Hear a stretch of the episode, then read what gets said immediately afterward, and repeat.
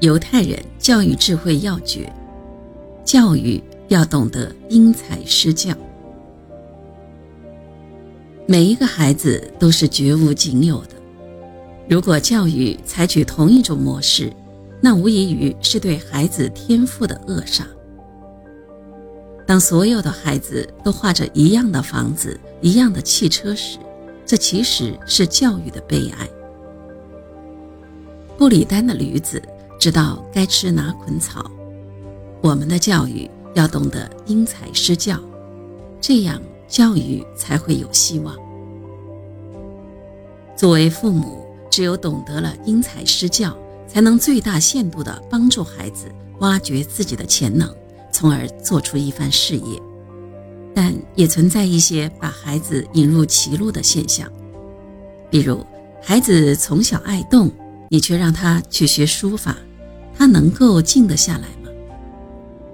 孩子对语言文字极为敏感，你却让他学奥数，让他成为数学家，这不是为难他吗？孩子学习一窍不通，但从小就有经商头脑，你摁着他的脑袋，让他好好学习，天天向上，最后学习没学好，连经商的天赋也没。犹太人认为，做父母的。应该按照孩子的思维长项来寻找学习和研究的领域，也就是每个孩子都有自己的特长，教育要懂得因材施教。有一个男孩叫做琼尼，他的爸爸是一个木匠，妈妈是一个家庭主妇。为了送儿子去上大学，琼尼的父母一直节衣缩食。在琼尼读高二时，有一天，学校聘请的一位心理学家把他叫到办公室，说他不适合学习。你很用功，但进步不大。你的各科成绩都远远落后于其他同学。你对高中的课程有点力不从心。再这样学下去，恐怕你就是在浪费时间了。心理学家还告诉他，每个人都有自己的特长。伤心的琼尼回到家，爸爸听了之后安慰他说：“孩子，每个人都有自己的优点和缺点，关键是如何避免自己的缺点，发挥自己的优点。要相信自己，尽量发挥自己的长处。所以你就尽管去吧。”我相信你一定能够取得成功的。后来，琼尼再也没有上过学，他到城里找了份工作。琼尼替人修建园圃、修剪花瓶，他非常勤勉，手艺也越来越好，人们称他为“绿拇指”。凡是经过他修剪的花草，都是出奇的美丽繁茂。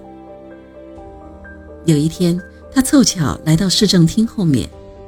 有一天，他凑巧来到市政厅后面，他发现这是一块满是垃圾、污泥浊水的场地。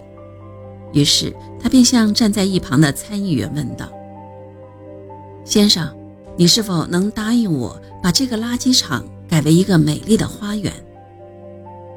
参议员对他说：“市政厅没有这笔钱。”琼尼说：“我不要钱，只要允许我去做就行了。”得到了许可，琼尼当天下午就带着工具、种子和肥料来到目的地。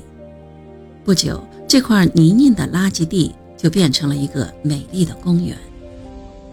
一下子，全城人都在谈论，说有一个人办了一件了不起的事。人们通过这片草地看到了琼尼。看到了琼尼的才能，他被公认为是一个天才的风景园艺家。